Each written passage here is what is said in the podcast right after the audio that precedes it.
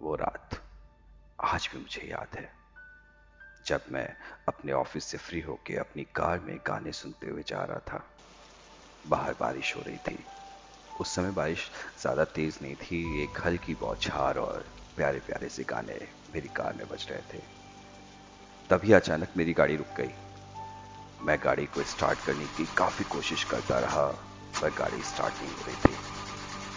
गाड़ी से मैं उतरा और काफ़ी गुस्से में गाड़ी को लात मारी और पैदल ही चलने लगा। रोड काफ़ी सुनसान था। कोई भी नहीं दिख रहा था। उम्मीद थी कि शायद कहीं कोई लिफ्ट मिल जाएगी, पर ऐसा कुछ नहीं था। मैं भी पैदल चलते चलते आगे बढ़ने लगा। तभी मेरी निगाह वहाँ पर एक बस स्टॉप पे पड़ी, जहाँ मैं दौड़ के चला गया, क्योंकि बारिश, अब बारिश तेज हो गई थी। और मैं बारिश से बचने के लिए उस बस स्टॉप पे खड़ा हो गया। मोबाइल फ़ोन भी मेरा डेड हो चुका था क्योंकि बैटरी शायद ख़त्म हो गई थी क्योंकि ऑफ़िस में सुबह से लेके शाम तक कॉल्स कॉल्स कॉल्स कॉल्स मैं भी बैठा हुआ बारिश को देखने लगा कि कब ये बंद होगी, कब मैं किसी मैकेनिक को ढूंढूं या किसी से लिफ्ट लेके घर जाऊँ। काफ़ी देर हो गई, पर बारिश रुकने का नाम ही नहीं ले रही थी। तभी अचानक एक लड़की भागती हुई आई लाल साड़ी में।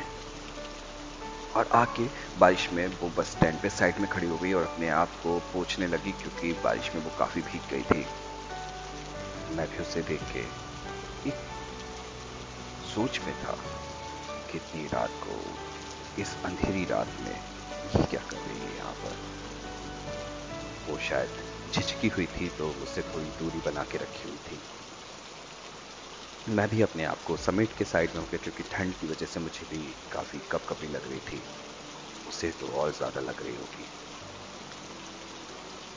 मैंने हिम्मत करके कहा इफ़ यू डोंट माइंड मैं अपना ये जैकेट आपको दे दूँ? आपको ठंड लग रही तो उसने भी झिझकते हुए सर हाँ में हिला दिया।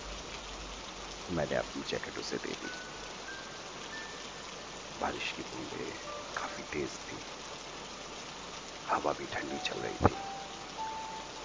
मैंने उससे पूछा अगर आप बुरा ना माने तो मैं आपसे पूछ सकता हूँ कि इतनी रात को आप कहाँ से आ रही हैं? उसने भी थोड़ी हिम्मत करते हुए जवाब दिया कि आज मेरी फ्रेंड का बर्थडे था। हम लोग क्लब गए हुए थे, पर ना जाने क्यों वो लोग अपने फ्रेंड्स के साथ बाहर निकल गए और मुझे भूल गए। और मैंने भी रिक्शा लिया और रिक्शे से निकल आई, पर यहाँ पर बारिश में रिक्शा खराब हो गया।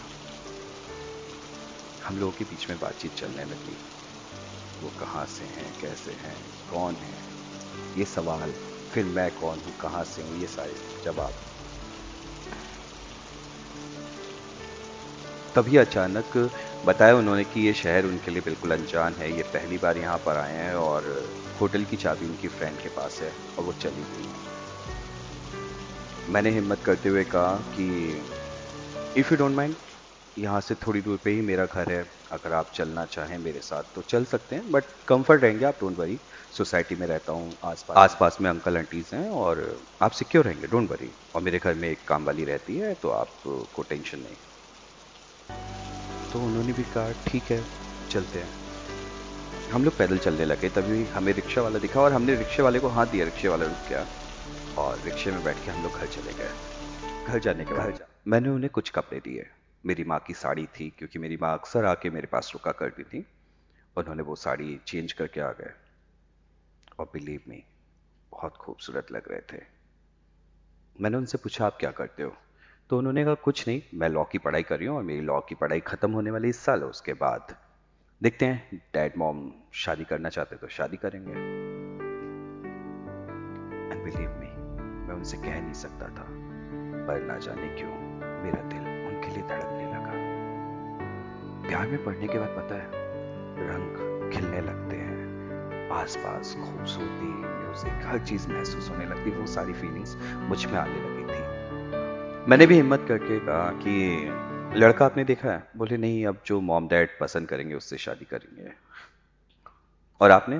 बोले, नहीं, मुझे तो नहीं करनी अभी शादी, क्योंकि मुझे कोई ऐसा मिला नहीं, अब तक अब तक ये अब तक अपने आप में ही बहुत बड़ी बात थी, जो शायद उन्होंने पकड़ ली और फिर बोले, अब तक का मतलब मैं शायद उन लड़कों में से नहीं हूँ कि जो वन नाइट स्टैंड में बिलीव रखते हैं, बट आपको देखते ही पहली नज़र का प्यार समझ में आया और मैं चाहता हूँ कि आपके घर वालों से अगर मुलाकात हो सके और इतने पे ना जाने कि वो झिझक गए और उन्होंने मुझे रुकने को कहा। मैंने पूछा, क्या हुआ? मैंने कुछ गलत कह दिया तो आई एम सो सॉरी बोले, नहीं, आपने गलत नहीं कहा। बस आपको मैं कुछ बताना चाहती हूँ। बोले, क्या?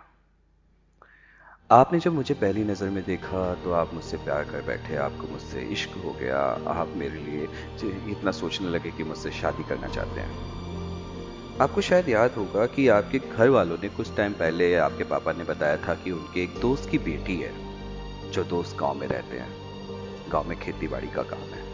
तब आपने तब आपने शायद उन्हें ये कहा था कि गाँव किससे शादी? गाँव से कौन शादी करेगा? गाँव की लड़कियाँ आई डोंट लाइक मुझे नहीं पता गाँव की लड़की मेरे घर को और मेरे समाज को समझ पाएगी कि नहीं पाएगी।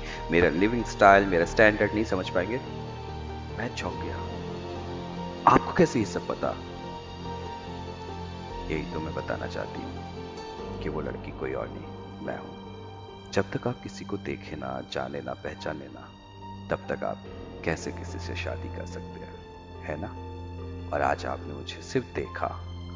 उतने में आपको पहली नज़र का प्यार हो गया। मैं शर्मिंदगी भरी निगाह से अपनी पलकों को झुकाने लगा। तब उन्होंने कहा, चिंता मत कीजिए, मैं इनकार नहीं करूँगी।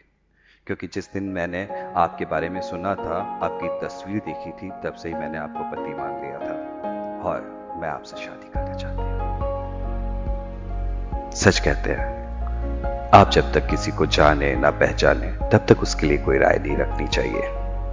चलिए मिलते हैं फिर दूसरी कहानी